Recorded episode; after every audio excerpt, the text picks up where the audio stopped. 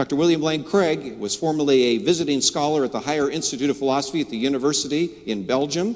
He is currently a visiting scholar at uh, Emory University and teaches adjunct as an adjunct professor at Talbot Theological Seminary. He holds a PhD in philosophy from the University of Birmingham in England and also a PhD in theology from the University of Munich in Germany. He has published extensively, and his uh, books number such books as The Son Rises, The Existence of God, and the Beginning of the Universe, in his most recent book, Reasonable Faith. We'll begin with Dr. William Lane Craig.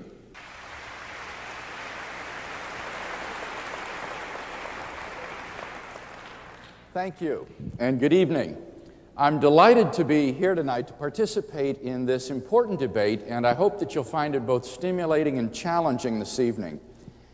Now, the question put to us tonight, why I am or am not a Christian, has a distinctly personal flavor to it. We're not here simply to debate is Christianity true or false, but to explain why I am or am not a Christian. So I want to honor that personal tone by sharing quite personally with you tonight why I am a Christian. I wasn't raised in a Christian home or even a church going family. Nevertheless, I never doubted that God exists. I remember as a boy looking up at the stars and contemplating the unimaginable vastness of the universe and thinking it all had to come from somewhere. There must be a first cause or a creator of the universe.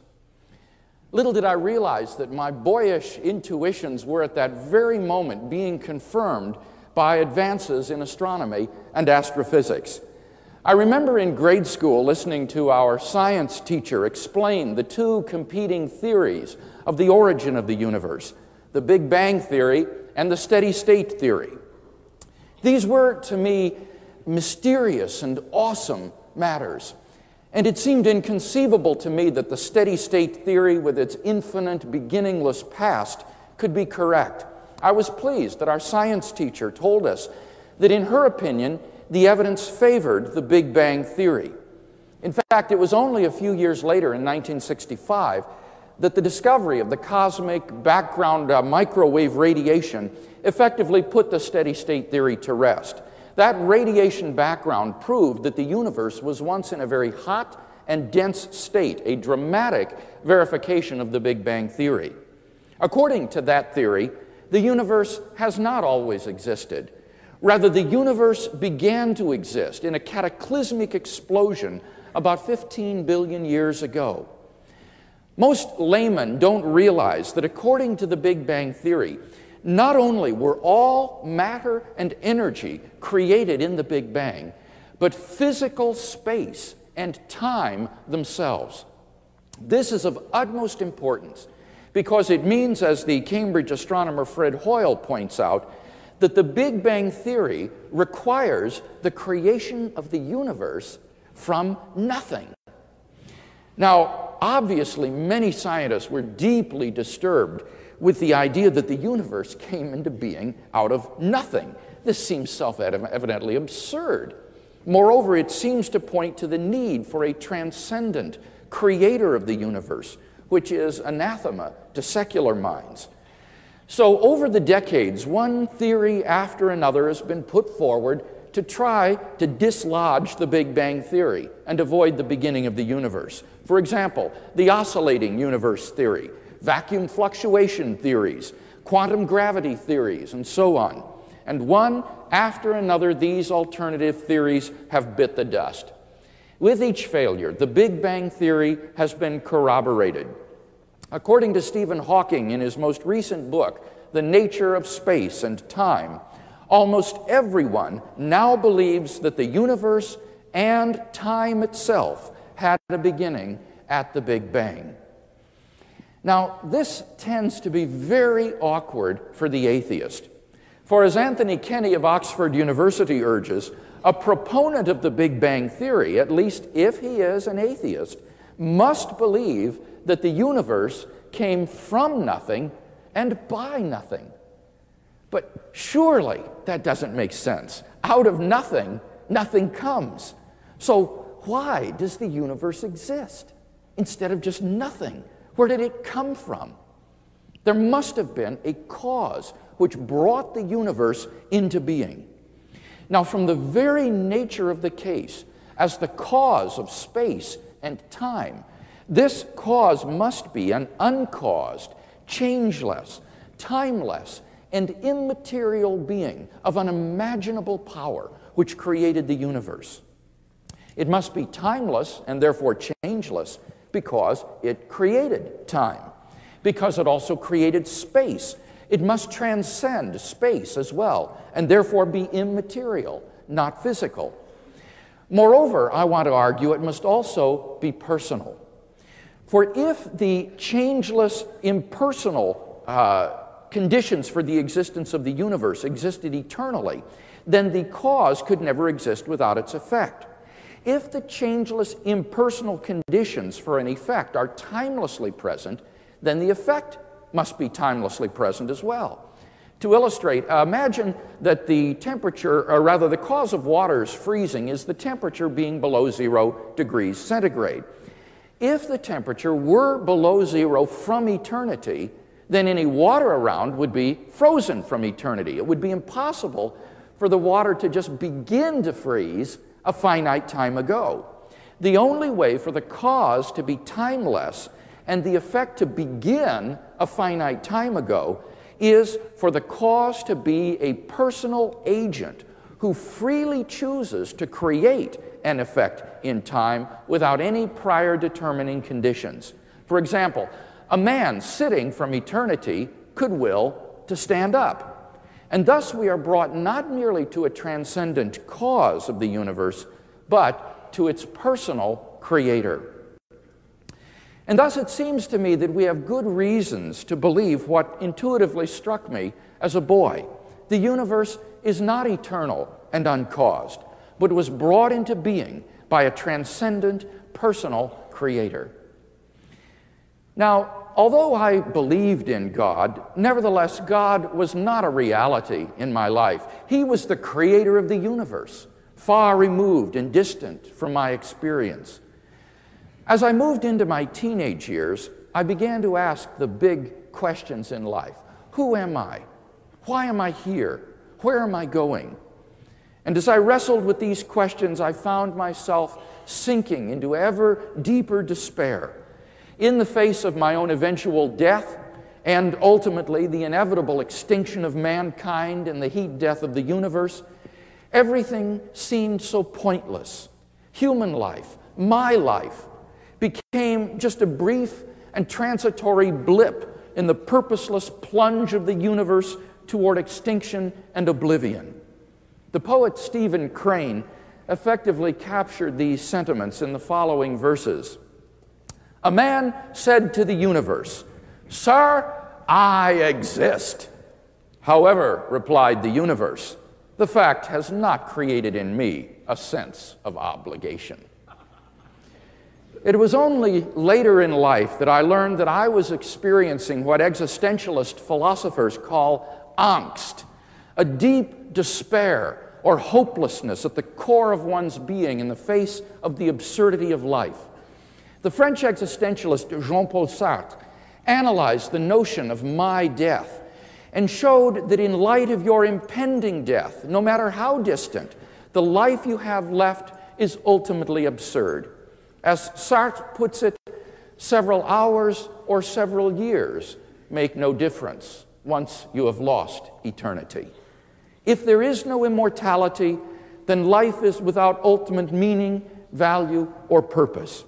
It is without meaning because without immortality, it literally does not matter how you live. Everything will wind up the same.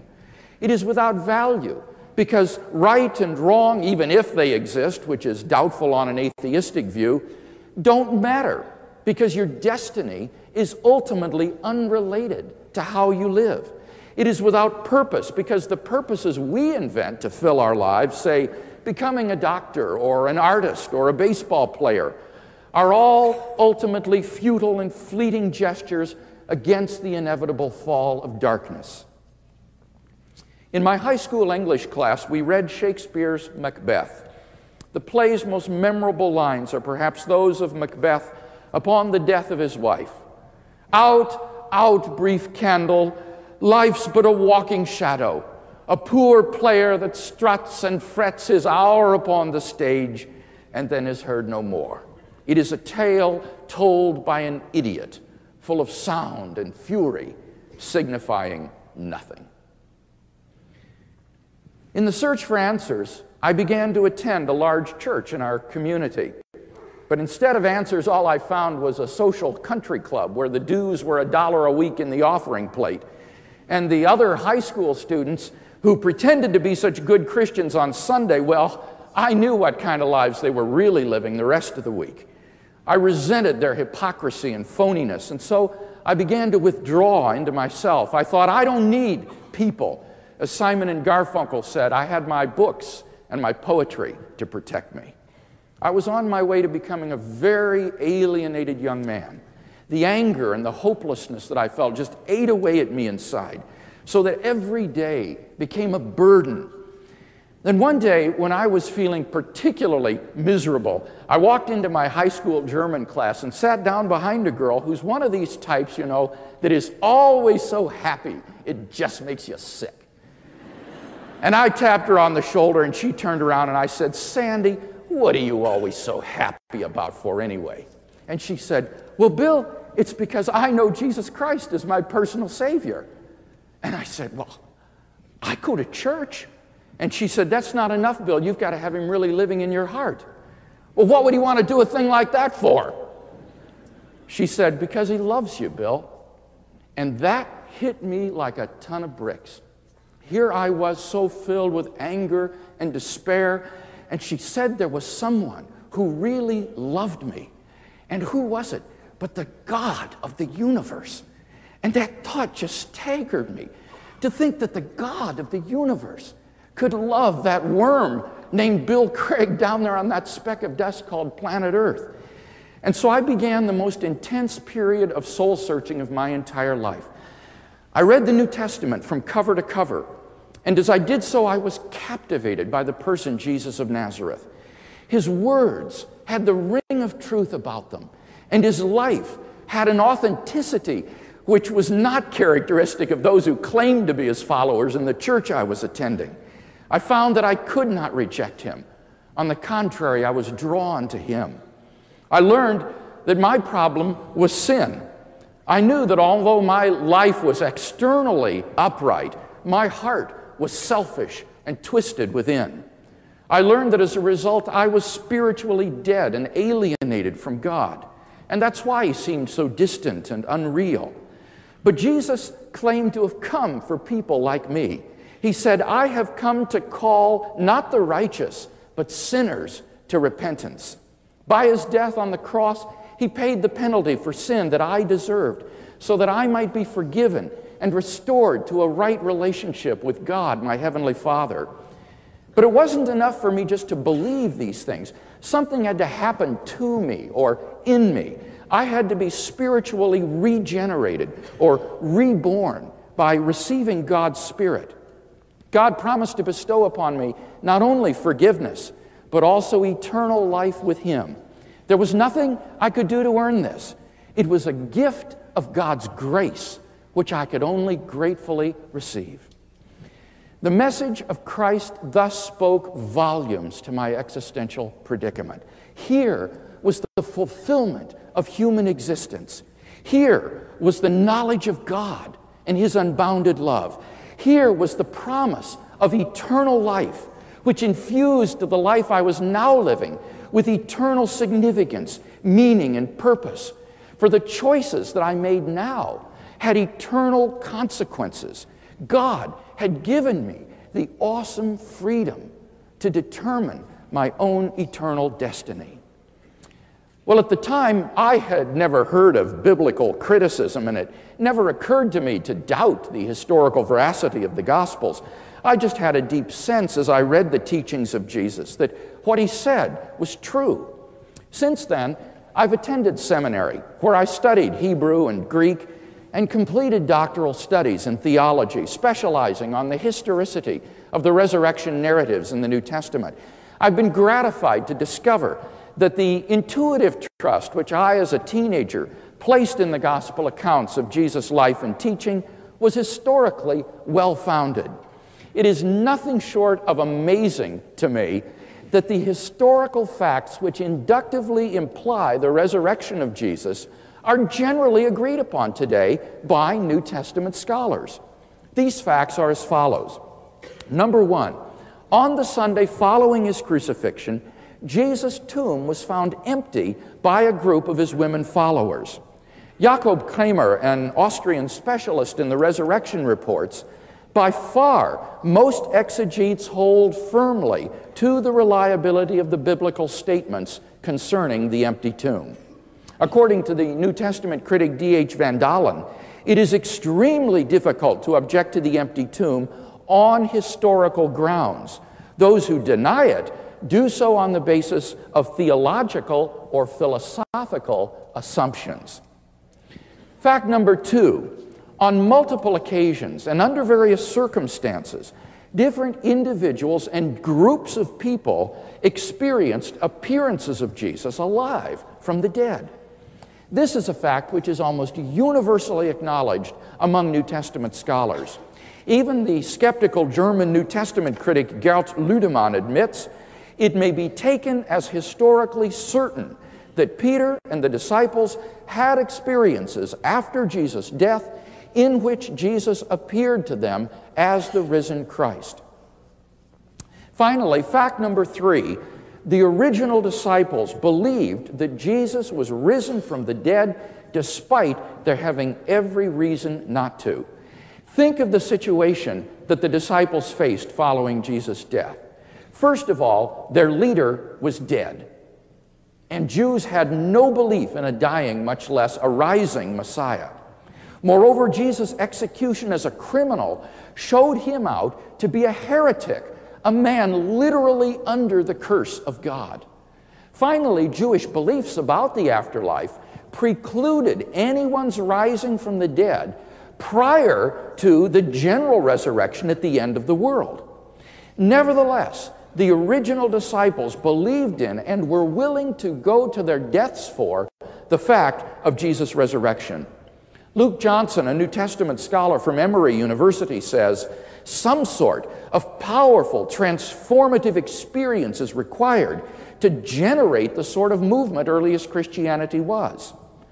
N.T. Wright, an eminent British scholar, concludes that is why, as an historian, I cannot explain the rise of early Christianity unless Jesus rose again, leaving an empty tomb behind him. There is no plausible, naturalistic explanation of these three facts. And therefore, it seems to me the Christian is amply justified in believing that Jesus rose from the dead and was who he claimed to be. Well, as I said, the message of Christ spoke to my existential need. So, about six months after my classmate Sandy first shared the good news of Christ with me, I just came to the end of my rope and yielded my life to God. I cried out all of the bitterness and anger that was in me, and I felt at the same time a tremendous infusion of joy, like a balloon just being blown up and blown up until it was ready to burst. I rushed outside, and I remember it was one of those warm Midwestern nights when you could see the Milky Way spread from horizon to horizon. And I looked up at the stars and I thought, God, I've come to know God. And that moment changed my whole life. God became a living reality to me, a reality that I've walked with day by day, year by year, over the last 30 years. In the absence of overwhelming arguments for atheism, it seems to me that I'm perfectly rational to believe in God on the basis of His immediate presence in my life.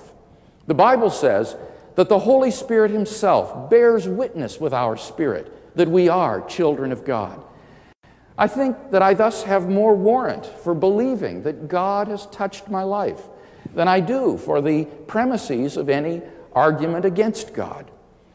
So, in conclusion, if you were to ask me why I am a Christian, I would appeal not only to the evidence for a creator of the universe and for the resurrection of Jesus, but also to the undeniability of God's personal presence in my life. A reality which I believe you too can discover if you will seek Him with an open mind and an open heart.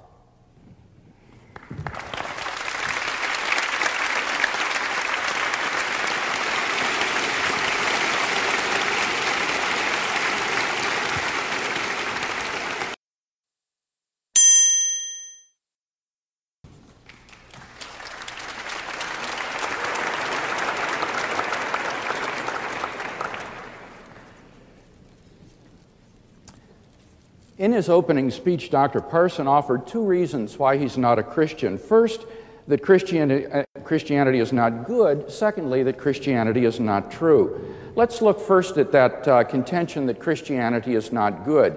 He gave several reasons why he thinks Christianity is not good. First, that in the Old Testament there are atrocities in which God destroys various people, uh, and that this is, uh, shows that God is not good. I think I would simply respond to this by saying that God, as the author and giver of life, has the right to take human life as He wills and to give human life as He wills. I would not have the right, for example, to go over and murder Dr. Parsons as he sits at the table there. But I think that God has it perfectly within his rights to strike someone dead at any moment that he would choose. So uh, if God chooses to take human life, I simply don't see that that is not good. What about the horrors of Christian history? Well, I certainly do agree that Christians have done many bad things down through history, but on balance, the record of the Christian faith is remarkably good. Kenneth Scott Latourette, the great Yale church historian, has written We have much to say about the effects of Christianity upon the collective life of mankind as a whole. Here has been the most potent force which mankind has known for the dispelling of illiteracy, the creation of schools, the emergence of new types of education, from Christianity have issued impulses for daring intellectual and geographic adventures. The universities were largely Christian creations. Music, architecture, painting, poetry, and philosophy have owed some of their greatest achievements to Christianity. Democracy, as it was known in the 19th and 20th centuries, was in large part the outgrowth of Christian teaching. The abolition of slavery was due chiefly to Christianity. So, too, were the measures taken to protect the Indians against the exploitation of the whites. The most helpful movements for the regulation of war, for the mitigation of the sufferings entailed by war, and for the eventual abolition of war owed their inception to the Christian faith. The nursing profession of the 19th century had the same origin, and the extension of Western methods of surgery and medicine to much of the non Occidental world was chiefly through the Christian missionary enterprise. The elevation of the status of women owed an incalculable debt to Christianity. No other single force has been so widely potent for the relief of suffering brought on by famine and for the creation of hospitals and orphanages. So that, yes, there have been atrocities perpetrated in the name of Christ, but on balance, Christianity has been the most potent force for good in the history of mankind. Secondly, I would simply say that when Christians have failed to live up to Jesus' example, that that isn't an indictment of Jesus. Jesus wouldn't have been a guard at Auschwitz. Jesus wouldn't have been a persecutor of people who disagreed with him. He taught to turn the other cheek. And it's Jesus that I'm defending tonight, not the record of the Christian church, which so often fails him. Now, Dr. Parsons then raised a third point that hell is an awful doctrine. Well, what I would simply say here is that hell is the result of persons who freely separate themselves from God. It is not a result of God's will or desire. The Bible clearly says God's desire is that every person should be saved and come to a knowledge of the truth, and that's why He gave His Son, so that everyone would come to know Him. The only reason that everybody doesn't go to heaven is because some people freely separate themselves from God forever. So, yes, this is terrible but it's simply testimony to the depravity of man that it would spit in the face of God and the, the gift of His grace and forgiveness. So, on the contrary, I would say Christianity is good. It is good news. It is the most wonderful news that has ever been announced. But is it true? Well, here we come to the central miracle of the New Testament, the resurrection of Jesus. And Dr. Parsons says First, you've got to bear a very heavy burden of proof, uh, Mr. or Dr. Craig, because extraordinary claims require extraordinary evidence. This is a watchword of the free thought movement today that I always hear repeated. But when I think about it, I can think of almost no justification for that principle. I do not think it is true that extraordinary claims require extraordinary evidence. As Thomas Sherlock pointed out in his book on the resurrection of Jesus, it doesn't take extraordinary evidence to establish that someone is alive. That, that's easy to do. Nor does it take extraordinary evidence to establish that someone is dead. That's accepted in any court of law. But to prove the resurrection of Jesus, all you need is good testimony that somebody was alive, and then he was dead, and then he was alive again. So I don't see that extraordinary events do require extraordinary evidence. The germ of truth in this statement, however, I think, is that certain explanations are not the best explanation because they're ad hoc, they're contrived. That's the problem with saying, uh, oh, I saw someone flapping his arms and flying about the room. It's that that is an ad hoc explanation, it's contrived. There are better explanations than that. So the question is when you come to the resurrection of Jesus, is the best explanation a supernatural explanation or a naturalistic one? And I contend it is not ad hoc to appeal to a supernatural explanation in this case because of the religio historical context in which that event occurred. The resurrection of Jesus is not just the resurrection of someone or anybody, it's the resurrection of Jesus who claimed to be the absolute revelation of God who made these remarkable claims that Dr. Parson referred to. It comes as a climax of his own unparalleled life and teachings and is, as it were, a divine vindication of those radical claims to be the Son of God and the revelation of God to mankind. And therefore, this uh, explanation, I think, is not ad hoc or contrived. On the contrary, it fits like a hand in a glove into the life and teachings of Jesus. Well, what about the specific evidence? Dr. Parsons inveighs against the Gospels on several grounds uh, about how they're based on oral tradition and uh, so forth. But at the end of the day, the fact is that compared to other sources of ancient history, the Gospels compare very well. R.T. France, who is a New Testament scholar, writes At the level of their literary and historical character, we have good reason to trust the Gospels seriously as a source of information on the life and teaching of Jesus. Ancient historians have sometimes commented that the degree of skepticism with which New Testament scholars approach their sources is far greater than would be thought justified in any other branch of ancient history. Indeed, many ancient historians would count themselves fortunate to have four such responsible accounts written within a generation or two of the events and preserved in such a wealth of early manuscript evidence. And then listen to what he concludes. The decision as to how far a scholar is willing to accept the record they offer is likely to be influenced more by his openness to a supernaturalistic worldview than by strictly historical considerations. In other words, skepticism about the Gospels, let's face it, is not rooted in their historical and literary quality, which is very good. It's rooted in an anti supernatural bias, and I think that that's been evident in Dr. Parsons' own remarks tonight. Now, what specifically can we say about the appearances, the empty tomb, and the origin of the Christian faith?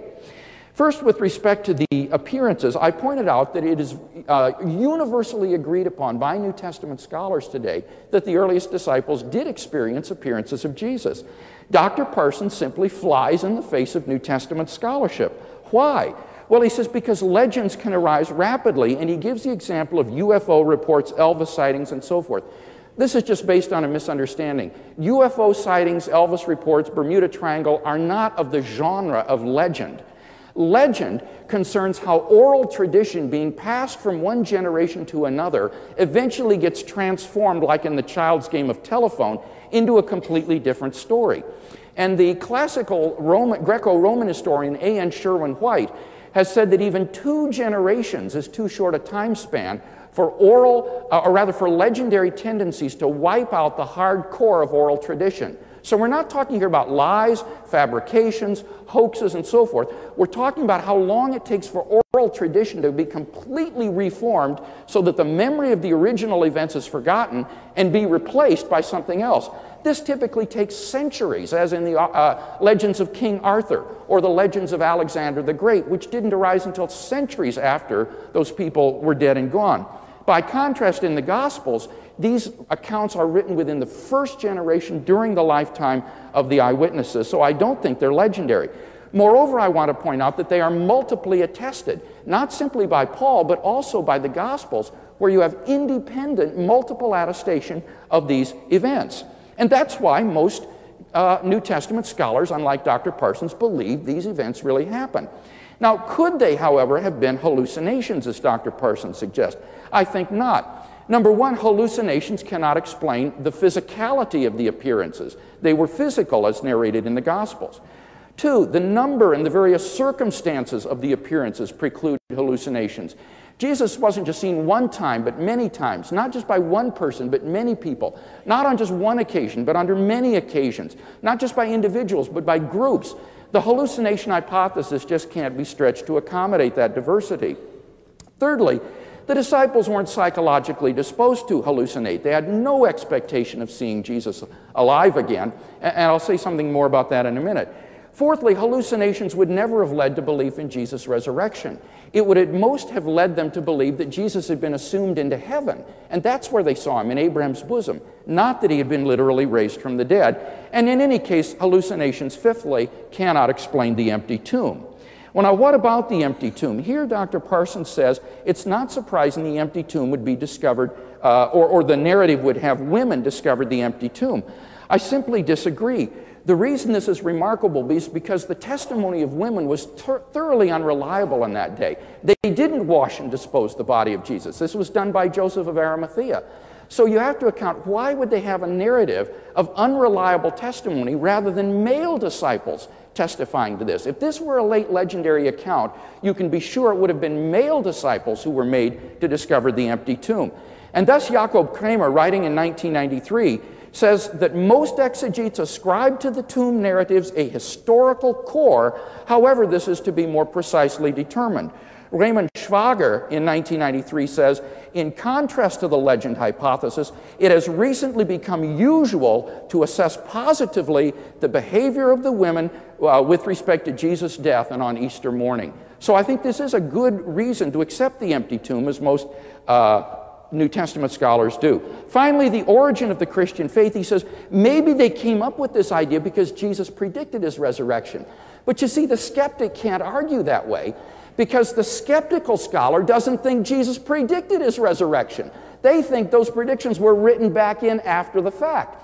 If you accept that Jesus did predict his resurrection, then you've got to also accept the historicity of the empty tomb narratives, the appearances, and so forth, because those narratives are better attested historically than the fact that Jesus predicted his resurrection. Do you see the point? If you accept the predictions, then a fortiori, you've got to accept the empty tomb and the appearances. And thus, I think we have good reason for believing that Jesus rose from the dead and was who he claimed to be.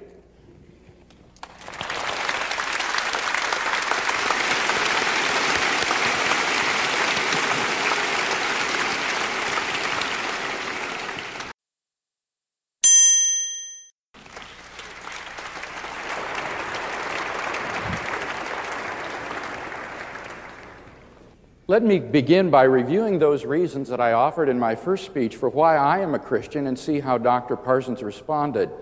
First, I offered the evidence for a creator of the universe, and it's remarkable that nothing has been said about this in tonight's debate.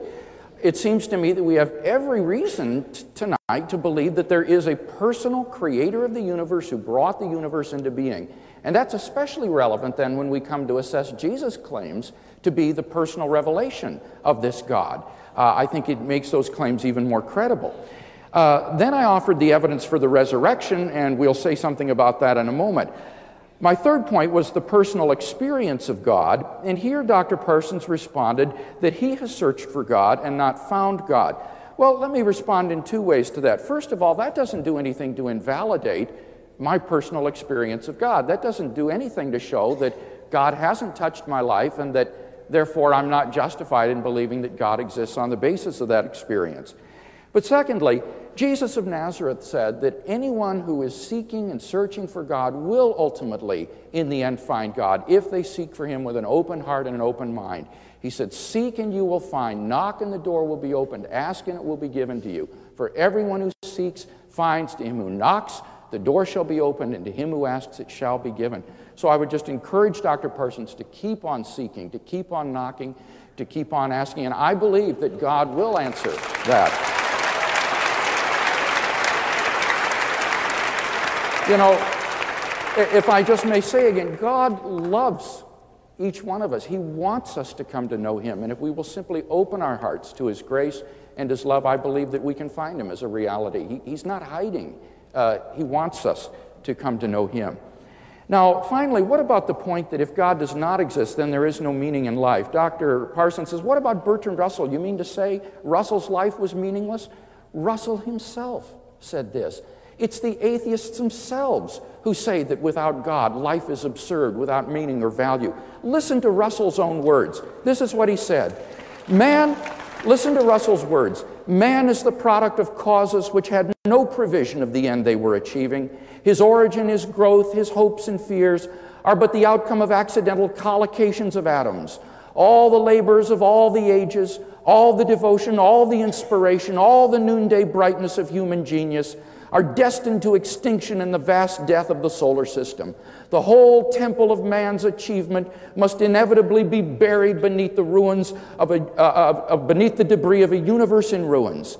No philosophy which rejects these truths can hope to stand. Only within the scaffolding of these truths, only upon the firm foundation of unyielding despair, can the soul's habitation henceforth be safely built. It is the atheists themselves who have recognized the absurdity of life if there isn't a God. And the good news, I think, of the gospel and uh, of the evidence is that there is a personal creator of the universe that we can come to know. Now, what about that area of, uh, or the, the reasons for not believing in Christianity?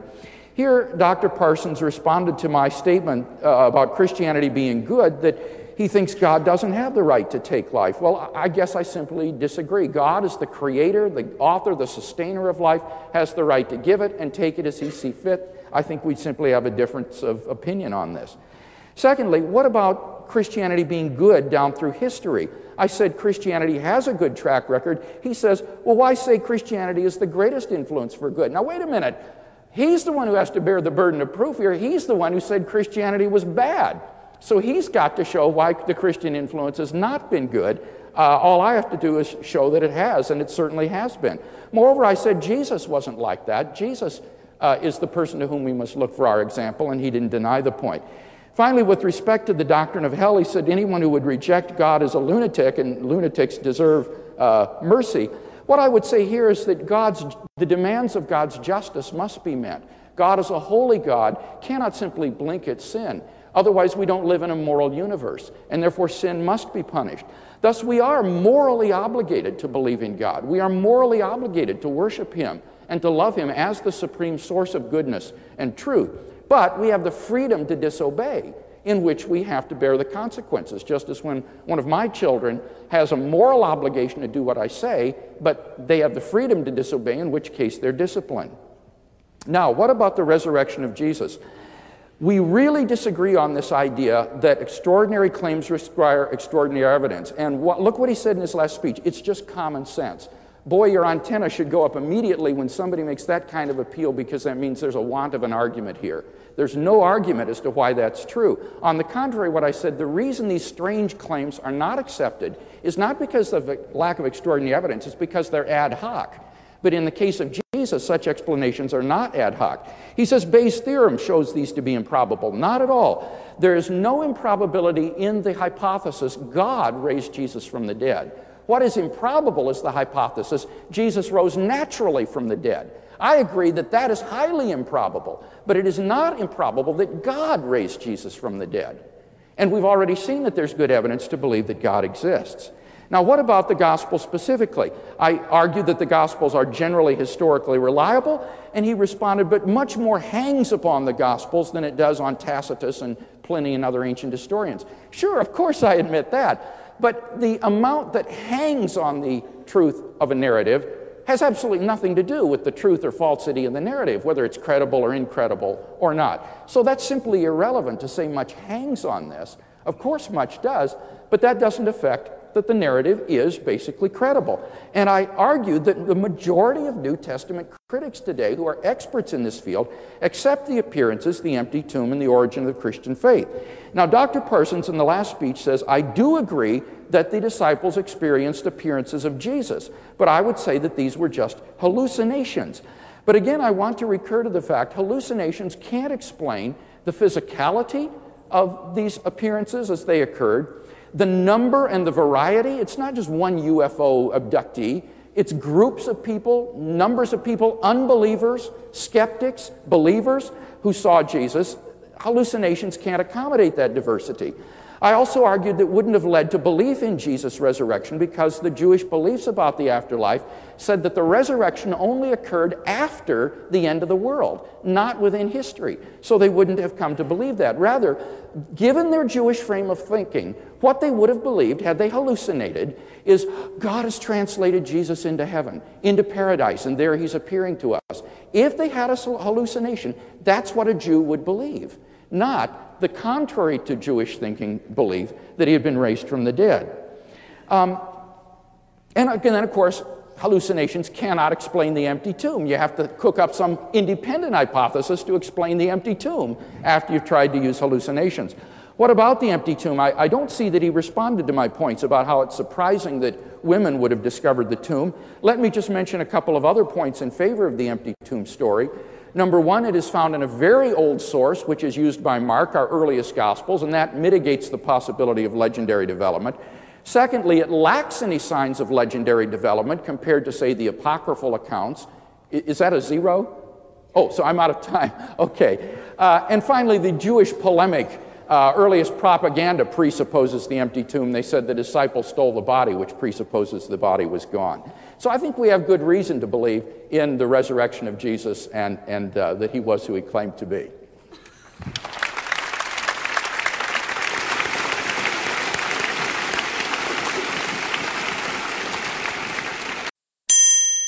We're now going to move to our closing comments, and I apologize for those of you that wanted to ask questions. Perhaps the uh, Participants will be here afterwards to answer your question. Five minute closing speech, and we'll begin with Dr. William Lane. Okay, and I'm supposed to deliver this what, sitting here? You or? can stand over there if you'd like. Oh. Stand up, pick your notes, whatever you'd like to do. Uh, okay. well, uh, let me just try to summarize the threads of the debate, then, I guess, as I see them. I presented three reasons tonight why I am a Christian. First of all, was evidence for a personal creator of the universe and uh, that has not been disputed tonight. Dr. Parsons says he thought it was irrelevant to the debate, but I think it's highly relevant, particularly when it comes to assessing the evidence for the resurrection. Because if you already know that there is a supernatural being, a creator who exists, who's capable of doing something like a miracle, then that makes it all the more plausible to believe in miracle claims like the resurrection. So it is highly relevant. That's what it has to do with Christianity. Uh, with respect then to my second argument, the evidence for the resurrection, um, I think I've explained why I think that extraordinary claims don't require extraordinary evidence. What is true about that is that a, a miracle claim is not the best explanation when it's ad hoc, when it's contrived. But when there is a significant religio historical context in which that miracle claim occurs, then I think it is plausible to avert to the miraculous explanation if it's better than any naturalistic explanation. And when I look at the naturalistic explanations like conspiracy theory, swoon theory, hallucination theory, it seems to me that the hypothesis God raised Jesus from the dead surpasses these theories in terms of its, its explanatory scope, its explanatory power, its plausibility. It's not ad hoc, and therefore this is the best explanation that God raised Jesus from the dead. Now, with respect to the uh, appearances, we agree that they occurred. The only question is whether or not these were hallucinations. And I, I think that uh, given the diversity and the range of these experiences, it's unlikely they could be hallucinations. Also, it would be very un Jewish, even if these hallucinations occurred, to interpret them as resurrection from the dead rather than assumption into heaven. And finally, uh, I pointed out that it, the hallucination hypothesis doesn't explain the empty tomb. You still need a, another hypothesis to explain that. The resurrection hypothesis explains both the empty tomb and the appearances, as well as the origin of the Christian faith, and thus has greater explanatory scope, and so is a better explanation. With respect to the empty tomb, Dr. Parsons says, well, why trust Mary Magdalene? Well, very simply this others could check out what she said. It wasn't just Mary who, who found the tomb empty, but others could see. In fact, it's remarkable that early Christianity originated in the very city where Jesus was crucified and buried. As Wolfhart Pannenberg, my doctoral mentor, stated, even if the empty tomb narratives were totally legendary, the tomb must have been empty when the disciples began to preach the resurrection of Jesus because you couldn't have a movement founded on the resurrection of a dead man flourishing in Jerusalem if everybody knew that the body lay interred in the hillside. So that's why most uh, historical scholars today, uh, the broad spectrum of New, uh, New Testament scholars, think that the tomb was in fact found empty. Finally, the origin of the Christian faith, we saw this couldn't be explained on the basis of Jesus' predictions of his resurrection because the evidence for the empty tomb is greater than the evidence for the predictions. So if you agree that the predictions were historical, then you have to also agree that the appearances in the empty tomb were historical. Uh, and we saw how it contradicted Jewish modes of thinking. Finally, the personal experience of God. Uh, again, I guess I would just say this if you have not found God in a personal, as a personal reality in your life, do what I did. Pick up the New Testament and begin to read the Gospels and ask yourself could this really be true? Could there really be a God who loves me? Could Jesus of Nazareth really be the revelation of God to mankind? And begin to explore his claims for yourself. I, I believe that this could change your life in the same way that it changed mine.